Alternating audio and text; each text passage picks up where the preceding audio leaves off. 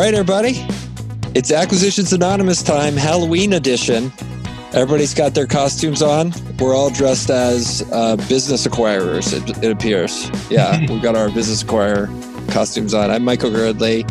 Uh, I'm here with Mills and Bill again, and we are going to do what we do every week, which is talk about two businesses that are for sale. So, very excited to do that. Good morning to both you guys. Good morning. Good morning.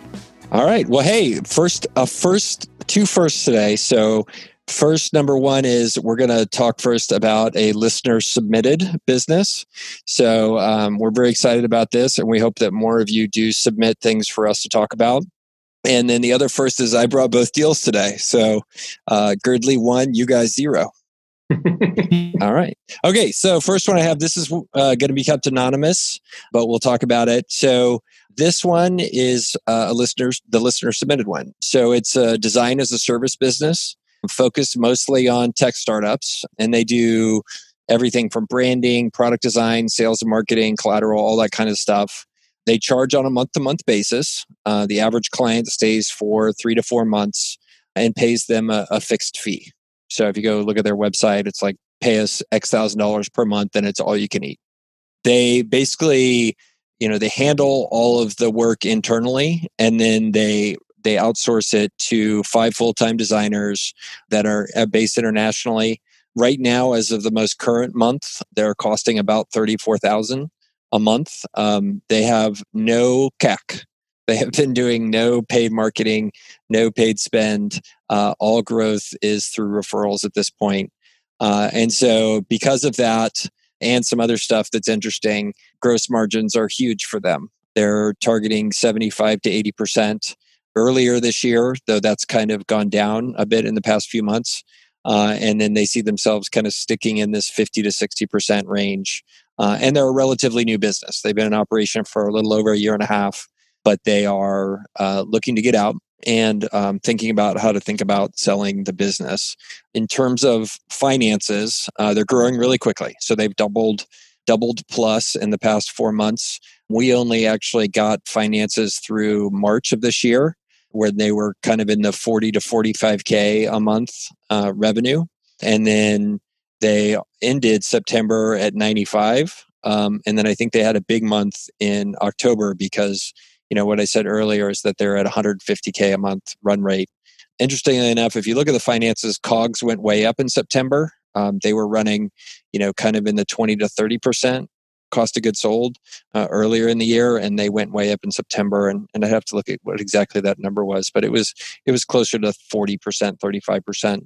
Also, if you look at the finances, the owners are not paying themselves. So there is some there is some optimism in the finances the way they they look because uh, I don't see where the people that are actually running the business uh, have been paying themselves other than from profits, which are huge because uh, they're running at 50 to 60% EBITDA, which is basically 50 to 60% free cash flow on this business. So uh, has turned out to be a great little business for them uh, and, and pretty exciting. And, um, you know, I know we looked at this one beforehand, guys, so I know there's some questions on it but also I will pause there in case I did a bad job of explaining anything or something comes to mind. Uh, maybe I'll just add we use businesses like this at you know at my company Elements Brands. Uh, it's essentially design as a service. Um, so you pay them like a monthly retainer, and you get almost like all you can eat design. Hey, make this Facebook ad. Hey, you know I need this graphic for my website, uh, etc. We don't use these guys. We use one of their competitors mm-hmm. to supplement our in-house graphic design folks. Yep. So this is a market that uh, I wouldn't say I know it super well, but I'm a customer of it. One thing that immediately, you know, I ask about this is how is this different? You know, there are a ton of competitors here. I mean, you can go on Upwork and post, "Hey, I need a logo," and you get a million bids for 50 bucks. And I know this is probably a level of quality above that, but there's a lot of the supply of graphic design in the world. There is a lot of it. And I know there's also a lot of demand. So I know they're they're not trying here to to I really want to know, you know, how is this different? Like how do we win deals? You know why does why do people pick this design firm over other design firms? Uh, and it might be you know that maybe they have some just you know this is classic it's big market there's lots of players it's no problem we'll just carve out a little bit and it's a nice little business. And the other thing i, I noticed about this business is they said the average client three to four months. Yeah. so on one hand it's nice that you got them on this kind of fixed retainer where they pay monthly but also they're leaving every three to four months. Like if you're churning your entire customer base every three to four months, I wouldn't say like that's basically project, right? I mean, that's not really that different. Like I, it's not, you can't even say it's annual recurring revenue if they don't even stick around for a year. Yep. So it, it seems to me and and not think I'm buying an annuity here when really I'm buying a sales engine. You know, like you got to sell new design service every day to keep yeah. this business running. Well, yeah, and I, I think I heard two questions from you, Bill. Like, do do we think about this as a recurring revenue business? And it, it sounds like at least what we're seeing now, it's no, right? Because there's churn built into these customers. And also, the second thing I, I think what you asked was, how's it differentiated? Like, what is the unique niche that they own?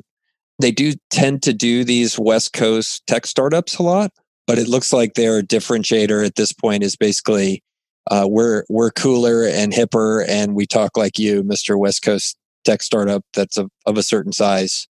But I, I don't see anything that's not relatively commoditized. Well, and I'm thinking from the from the customer standpoint, right? They reference being a conduit, you know, between startup ecosystems and international talent and to me the risk right if, if i'm a if i'm a customer the risk of doing it on my own and just going to upwork is that i may lose out on some kind of continuity of branding or design. You know if i need a logo i need a product roadmap visualization i need maybe prototype mock-ups or something along those lines if i want there to be continuity in branding then this may be I guess at least I would hope, right? I'm I'm buying this because I want I want there to be kind of a seamlessness. I don't want it to just look like I've had five different people design five different pieces of collateral. Yeah, I would guess uh, underlying it all, they most likely would have a repository of what they build for people and design guides and all that kind of stuff. I mean, that has to be that has to be part of the mo, and also why it would be superior to a, a Fiverr or a um, an Upwork for that kind of reason. I mean, when I use Fiverr Upwork for this kind of stuff, the first thing I do is hire somebody to build a design guide. So, so then when I hire the next person, that they won't give me something that looks totally different. What you know, I think probably a lot of the value here is that we had some correspondence with this user who submitted this, and we're able to ask some questions. And the niche really is that they they have gone viral, so to speak, within a within a very specific incubator. And and the fact that that they kind of have earned some trust and credibility that's worth a lot right? So it's interesting because we as buyers look at this and go man this churn is really scary. And the seller is saying i get it right? But we've been okay. We're not paying for any customer acquisition costs. We're getting good repeat business. And you know I think probably you know the the price right per month for an all you can eat buffet of design.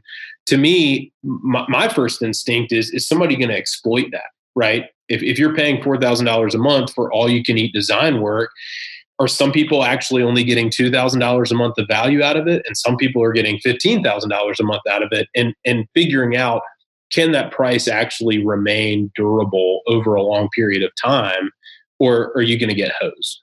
Yeah. Well, it, it does come back, I think, to Bill's question of what is the competitive advantage of this business at this point? And it's that the owner is deeply ingrained in this community where he's able to go back to the well repeatedly and get more business. Well, in general, like it seems like, as you said, Michael, part of their moat is that they're cool a little bit, right? Yeah. And that is a kind of a scary moat for me because nothing stays cool forever. Uh, no body stays cool forever. Nothing stays cool forever. So if this business is suddenly not cool, I feel like you need another way to win deals besides just being cool. And, and you know, with the other thing that's interesting about this is I wonder if your kind of your clients are always kind of tweeners. Either they're you know they're not big enough to have full time graphic design in house, you know, or they just have project work that's overflowing from their in house graphic designer. So they're either constantly outgrowing you and hiring their own designers or constantly going out of business. And either way, they're churning. And I wonder if that's part of what's leading to some of the churn. Because uh, I mean, every three to four months, that's that's brutal churn. I mean, I, I get that that's basically selling them a project and then financing it over three to four months. You know, that's not really a design membership. So I would be thinking about, you know, maybe they how could I change my client mix to get things, you know, clients who have more of a consistent need for this how do I position my business so those clients say, oh, this is a good permanent augmentation to my team of graphic designers or whatever it might be. Otherwise, like this is a glorified Upwork contractor in some ways. And I'm, I'm being a little harsh by saying that, but it's, it's only been around for a year and a half. Like how much brand value is there really? Yep. Yep. See, though, I, I would almost take the opposite approach, Bill, because I think with what you're saying, it makes perfect sense if you want to grow and become a traditional agency, right? Because then you're looking for, you know, longer duration retainers, you're looking for stickier client relationships. And to me, I don't want to be an agency, right? I don't want to own an agency or compete with them. I think this is kind of an underhanded way in, in a good sense, right? It's a very kind of, to me, scrappy way to basically be an alternative service to an agency. Like, why would I go hire an agency for $4,000 a month with a 12 year contract when I could kind of game it, right, and use these guys? And I think it, the risks, right, are still there, right? The, the, the churn is real. But if you were the right person, and, and the current owner is the right person, to be able to kind of be close to the well, like we've said, I think you could make this work you know, and, and, basically keep this keep the sales up, right? Keep keep the inbound new clients coming because it's a nice alternative to an agency. True, fair. Um, yeah. One other thing I noticed about this business, I alluded to earlier, it's a year and a half old. Uh, it's growing rapidly, as Michael mentioned at the top of the, the call. So my huge question here is, why are you selling this business? Right? You know, you've only been at it for a year and a half. Like, you can't tell me you're burned out. Um, it's growing like crazy, meaning it's worth more every single month. The margins are great. It's putting a ton of money in your pocket. Why are you selling this business? This puts this puts all of my antenna up that the founder does not think this is sustainable and is trying to sell at the top. Short-lived business, rapid growth, like these are not the businesses you sell typically. Yeah. It is interesting. You do see there's this weird class of sellers that are Silicon Valley people and West Coast people that are surrounded by the world of Uber and all this stuff. And they're sitting in a diamond mine trying to figure out why the hell they're not in a platinum mine. Like I see that that that happens a lot out in the West Coast and to some extent in New York as well, where a lot of these type of businesses are. And you know, you want to shake them up and be like, do you know how rare a diamond mine is? Like, you don't just drive your clown car into that like on a regular basis. Like, they're really rare. So you should uh, you should love what you got uh, and go from there. So, but it's it's it's surprisingly common. Yeah, there is also another class of seller who starts businesses and sells them every you know 18 to 24 months. Yep. Um, you see it a lot on Amazon. You see a lot of folks who will spin up an Amazon brand and they'll as soon as it hits you know 18 months of financials they hire a broker and they take it to market um, and then you you ask them and they find out they've done it three times before and then you ask uh, well how did the other ones do after you sold it? And they conspicuously have no idea or can't remember or don't stay in touch with the buyer. So like any of any of these things that are just only a year and a half old i just immediately go why are you selling? Yeah. You know and are you trying to sell high? Are you are you looking for a bag holder Makes total sense. I was hoping you were going to bring that up, Bill, because to me that that's the area the specifically the FBA businesses that's where I see these quick kind of turns most. And and you're right. It's just you know hey look we started a brand we stood something up we found a way to source product and then we threw a ton of money at customer acquisition and look how big our revenue's gotten.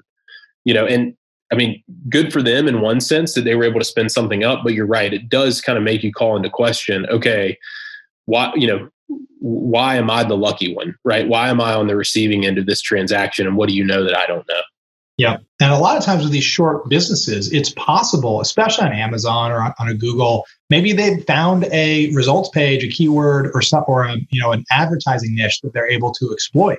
You know maybe they've actually found something new but i will tell you what the market is pretty damn efficient in the long run.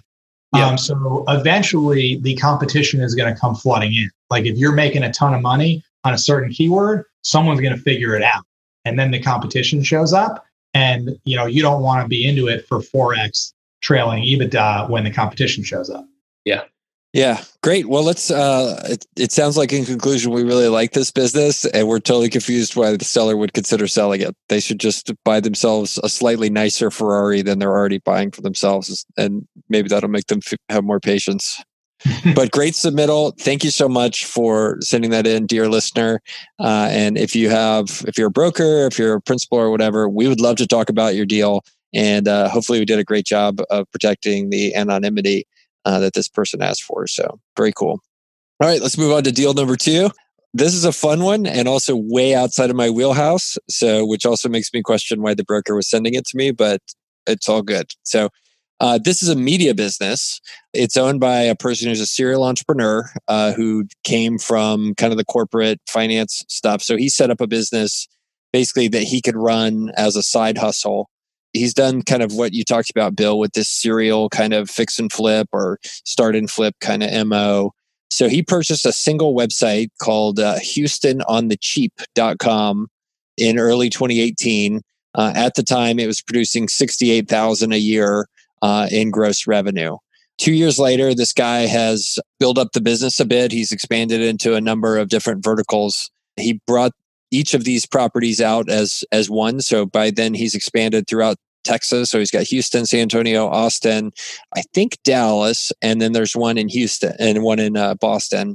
And he's taken the business from 68,000 to pre-COVID at being over 450,000 uh, in gross revenue from those five cities. So the four in Texas and the one in Boston. And he's done some good stuff, right? He, he put some things in place to, to kind of grow the business we'll dig into how he did that. But well, spoiler alert, he mostly signed up a bunch of affiliate marketing and SEO type stuff.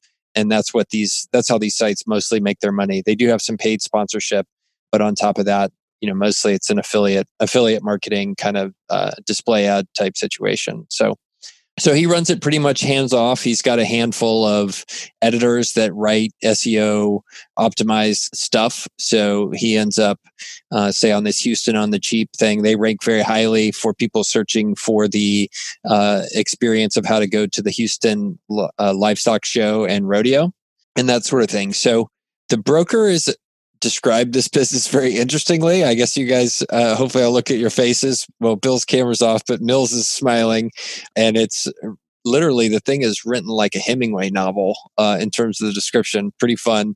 Just all over this was very co- colorful language about how the the heroic staff that owns this has managed to keep it afloat and now growing despite what's going on with COVID.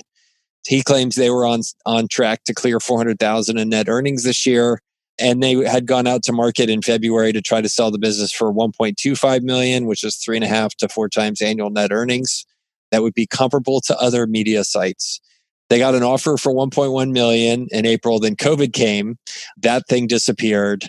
Then they have recently gone back out at 925. And then I got an email yesterday that they have once again lowered the price to 725. Uh, so now they are selling at 725 kind of post COVID. Pulling up the financials, it's been an interesting 2020 for them. If you look at kind of where their revenue comes from, they basically get it from a couple different things. So uh, ticket sales through uh, a deal called Goldstar was one of their biggest revenue sources before COVID. Post COVID, it disappeared. Uh, and then it appears they've mostly gone down the path of monetizing around affiliate marketing. So click throughs and that sort of thing. So if you look at their content, it's a lot of that content that's like, what is the best ergonomic chair for me to buy? Well, thank you very much, local Houston website, for that kind of information that you're trying to get click throughs to an affiliate marketing platform. Um, and so September b- bounced back. Uh, they were profitable in the amount of 25,000, brought in revenue of in revenue of about 36,000 if my math is right. So very high profitable thing. Uh, mostly because he's got a bunch of freelancers and his sales commissions are paid to a stay-at-home mom who is his only sales rep who generally is bringing in it looks like about six or seven grand a month in, in net new advertising so I will pause there. It looks like in, in short, short, we've got a, a media business focused on the emerging Texas market that can be run independently uh, highly dependent upon affiliate marketing that can be run uh, as a sideline. So, what did I miss? What what questions do you guys have about this one? Okay, so I, I like the fact that it's local media or hyper local media. I mean, any niche media is really interesting, right? I mean, just this morning we're recording, and just this morning or, or last night it got announced that Morning Brew is getting acquired. So, uh, niche media I think has a really, really strong pull. And it's obvious that it's on a lot of people's radar. To me, I can't really figure out how they're pitching this thing, right? They're saying, look, own the audience. There's 6 million uh, page views here or unique visitors. And, and look, you can own this audience for less than the cost of building it.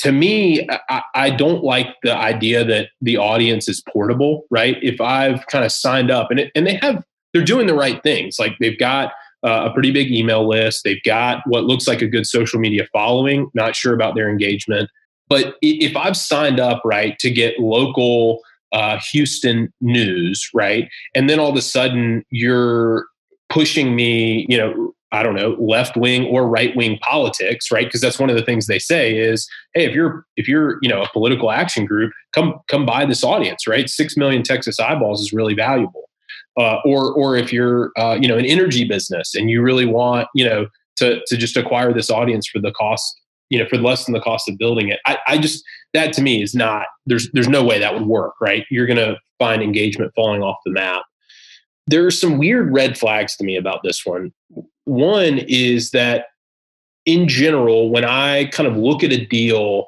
that is I don't know. I don't know how I would describe this, and, and, you guys tell me if you get the same vibe. But in essence, the intermediary has kind of already thought of everything, right? They've almost presupposed any kind of question, any kind of contradiction.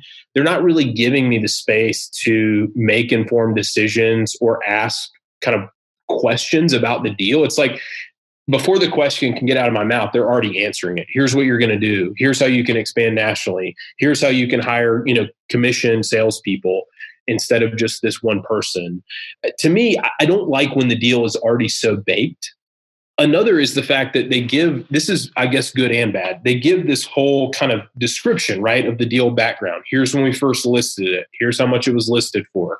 Here's how we've reduced the price. We've gotten offers at this range. They couldn't put together funding. All that to me it's really helpful for me as a buyer. I don't know if I were the intermediary if I would do that, right? I don't know if I would share all that information. We started at 1.2 million and now we're, you know, almost half that. Uh, I'm sorry to interrupt, but I just noticed something funny about exactly what you're talking about.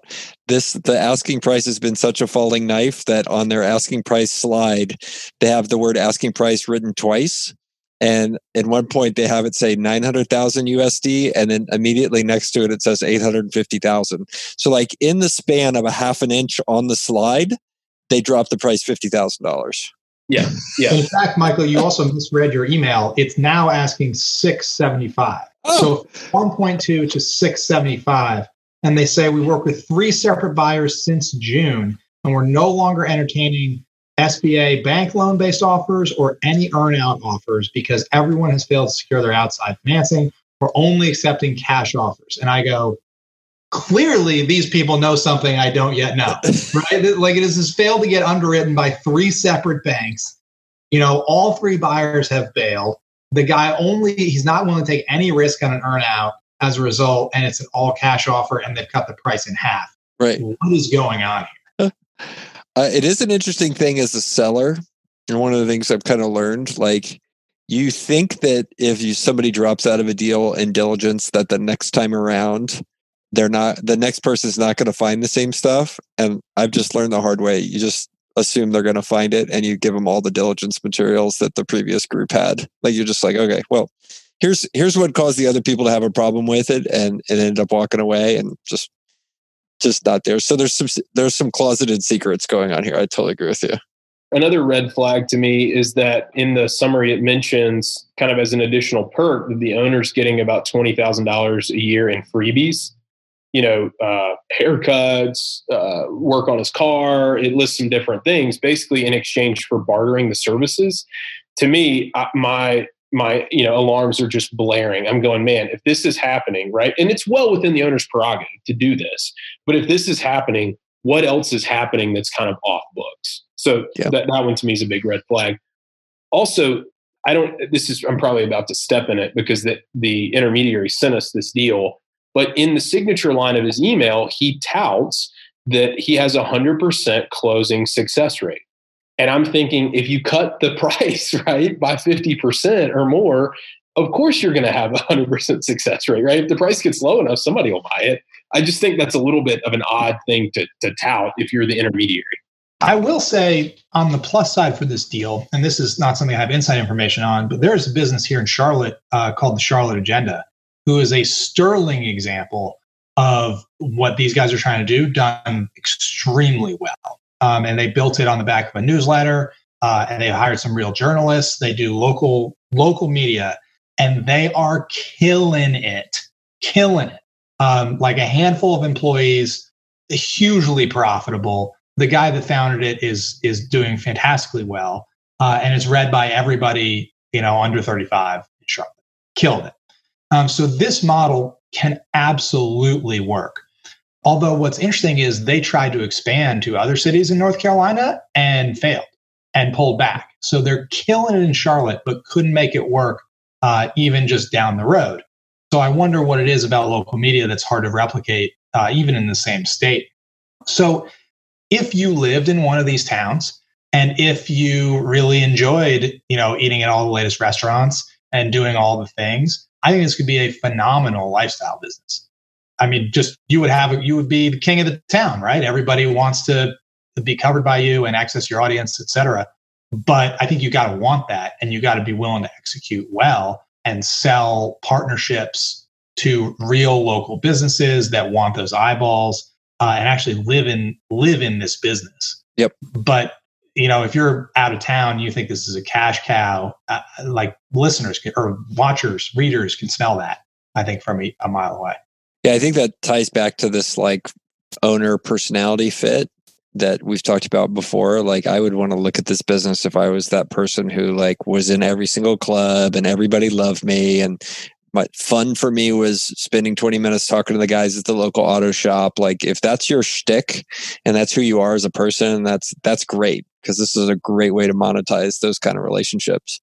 But if if you're an introvert like me, yeah, good luck with that. you need that secret sauce to make this one work. Cool. All right. Any other uh, pooping on this deal, or we we good to wrap it up for today? I can wrap it up. What, what, just one thing that that to me was kind of a pet peeve, right? Is the difference between uh, run rate and last 12 months. I feel like this is something that, you know, you would you would realize right at some point, but they're saying, hey, look, we have a $360,000 a year, you know, net run rate but the actual last 12 months because of covid and they take ownership hey covid was bad but last 12 months is $240000 and so you know if they're saying hey look pay us a multiple of run rate versus a multiple of last 12 months that's that's a big it's a big difference right? And that's just something to look out for.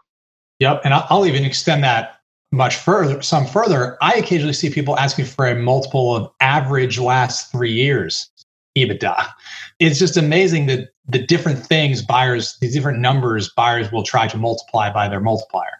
Yep. You know, and you go, it, as you said, Mills, like the last average of the last three years is not relevant. It's declined every year. You know, like wh- why am I paying? Like, how does that make any sense? Uh, like, if, if you want to multiply that, like, I'll give you one X average last three years. Yep.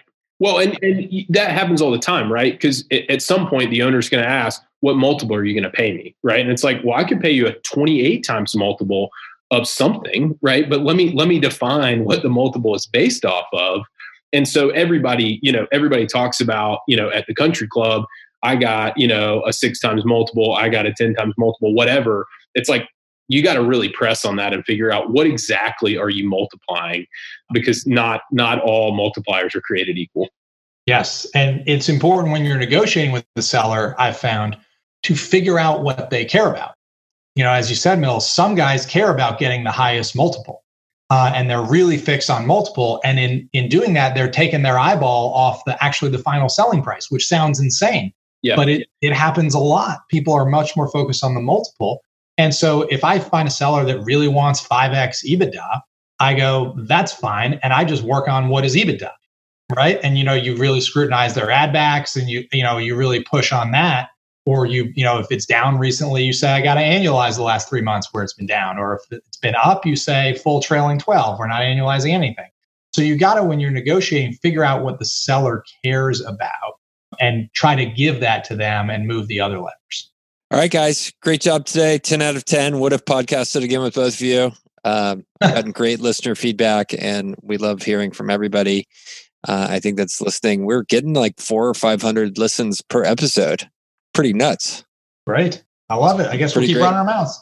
We'll keep going, and yeah, uh, some of my friends have started listening, and they they think it's great. So I've gotten a lot of good feedback. So good job by you guys, and uh, I learned a lot again today. So thank you very much. We'll catch you next time.